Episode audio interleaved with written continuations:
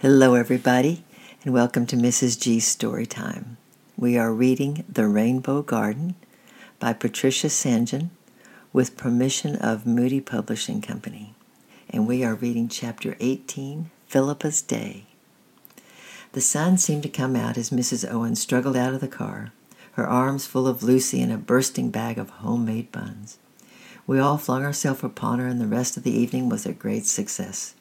Mr. Owen had the fire going and the kettles boiling in no time, and we sat around warming our chilly legs and drying our wet skirts and trousers. Soon we were all eating hot buns and drinking mugs of hot, sweet tea that tasted of wood smoke and condensed milk, and discussing what we should have for supper. "I think we'll have eggs and bacon tonight as a treat," said Mrs. Owen, "and finish up with hot chocolate and cookies around the campfire. Perhaps Mrs. Davies and her little girl will join us. Now, let's unpack the food, and oh, Elaine, I've almost forgot. There's a letter for you from your mother."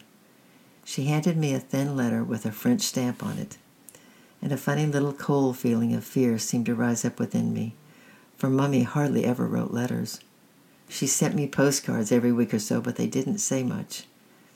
I turned away from the others and ran up the hill to where I'd gathered firewood and sat down on the roots of the larch tree, crumpling the letter in my hand. It was silly to feel afraid, for the last time she'd written, she had sent 3 pounds for camp. I tore the letter open and read it through several times, because at first I really couldn't take it in. And yet I'd known all along that it must come one day. The man Mummy worked for was coming home in the autumn.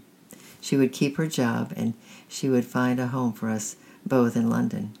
"You'd better stay and finish your school term," she wrote, "and you'll be back with me for Christmas holidays, and we'll find a school in London after that.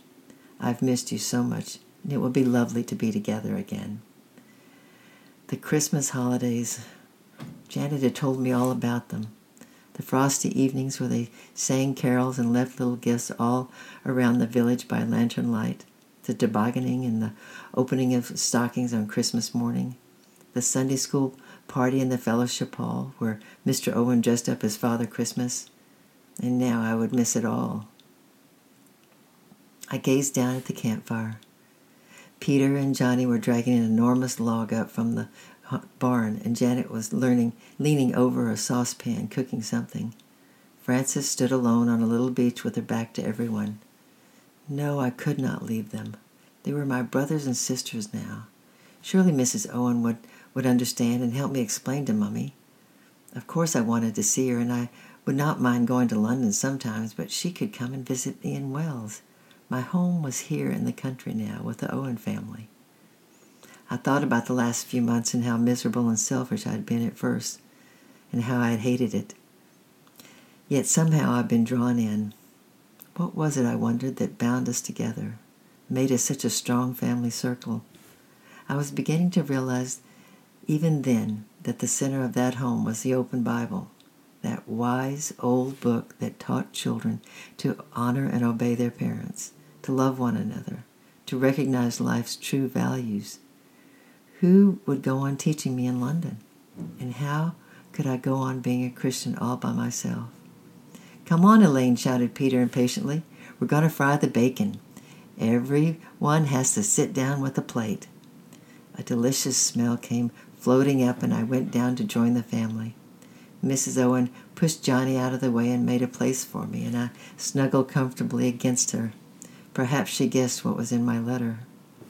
Supper was a great success, and afterwards we piled wood on the fire and made a blaze that lit up the dark mountains all around, and made rosy reflections on the black lake. Mrs. Davies and her daughter and Tudor, the sheepdog, joined us for hot chocolate and cookies, and we sang campfire songs till we were hoarse. Then Mr. Owen opened his Bible and read to us. As we sat listening, the moon rose over the far end of the valley, flooding the lake with silver light. We slept with our tent flaps thrown back so that the moonbeams could shine in on us all night long. Every day in camp was so exciting. We swam in the lake before breakfast, and Peter was in charge of the fire, and Janet and I were the cooks, and Mrs. Owen giving advice. Sometimes we went on expeditions and climbed the mountains. Sometimes we just explored the near hills or messed around the farm. When the rain and mist came sweeping over the mountains, we played in the barn, and on wet evenings Mrs. Davies made us welcome in her kitchen, which we loved. It had an uneven stove floor and a huge fireplace that took up most of one side of the wall. It was a very cozy place to be on a rainy night when the thunders broke over the mountains. We used to get ready for bed in Mrs. Davies' room and then dash up the dark slope in the storm and dive into our sleeping bags. On cloudless days, we climbed Snowdon. Another day, with the help of Peter's map, we discovered every lake hidden away in the secret folds of the hills and climbed every rocky peak. I was becoming as brown as a berry and as strong as a mountain pony, and I sometimes wondered what my mother would think of me if she saw me. But to me, the great event of the holiday was Philippa's visit. And on Saturday morning, long before the others were awake, I wiggled out of my sleeping bag and crept to the door of the tent to look at the weather. It was still very early, but the sky behind the mountains was pearly blue, and the morning star was still shining over the highest crag. It's going to be a beautiful day, I thought to myself, shivering a little. There isn't a cloud to be seen. I pulled my blanket around my shoulders and watched the sky grow brighter and brighter behind the rocks. And because I was too excited to feel sleepy, I stayed there watching until at last the sun appeared, and the grass around me turned to silver and the waters of the lake to gold. "Oh, wake up, Janet," I said impatiently. "Come and swim. The water's all shining." But Janet only grunted and disappeared far down into her sleeping bag, leaving me Cadwalader for company. Everything seemed to move slowly that morning, and no one seemed in any hurry except me. At last I could bear it no longer. I rushed up to Mr. Owen, who was sitting in the sun listening to one of Francis's stories, and asked him what time he was thinking of getting Philippa. "Philippa?" said Mr. Owen calmly, glancing at his watch. "Why, yes, she's coming out to dinner today, wasn't she? I'd better start now while the weather's fine and get her out early. It could cloud over later."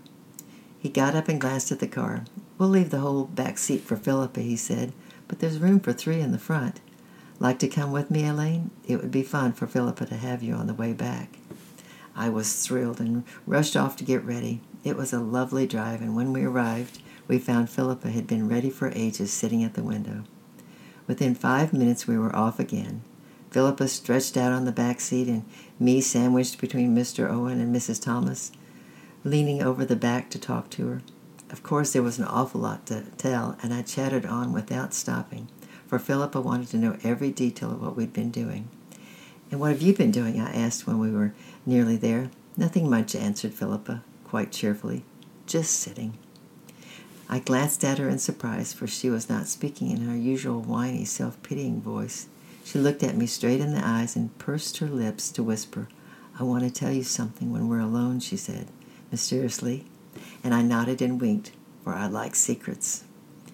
"Oh," cried Philippa as we turned the corner to the campsite. "There they are. Look, there's a lake. Oh, Elaine, what a beautiful place." Mr. Owen put on the brakes suddenly, for the five children had come to meet us and were standing with joined hands across the road, sunburned, laughing, and disheveled.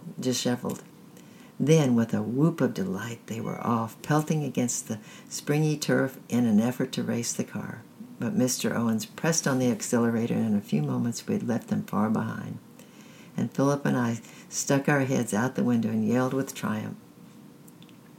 There was a bed of bracken and heather arranged on the hillside for Philippa, and Mr. Owens carried her over the rough ground and laid her down gently by the camp. Dinner was almost ready, and it was a real feast for the occasion. Sausages, potatoes baked in the ashes that split open and stuffed with butter, and a huge plum pie made by Mrs. Davies. Feeling very full, we all lay on the ground eating sweets, which Philippa had brought. Mrs. Owen started reading The Wind in the Willows to us. She only finished one chapter when Mrs. Thomas pointed rather anxiously to the far end of the lake. A strange white mist was creeping through the gap in the hills, like a thief with cold hands. The trees were looking dim and ghostly, and a chill seemed to be creeping over the face of the sun. Well, tomorrow we'll read Chapter 19, A Shock and a Meeting. I love you, I'm praying for you, and we'll see you tomorrow. Bye-bye.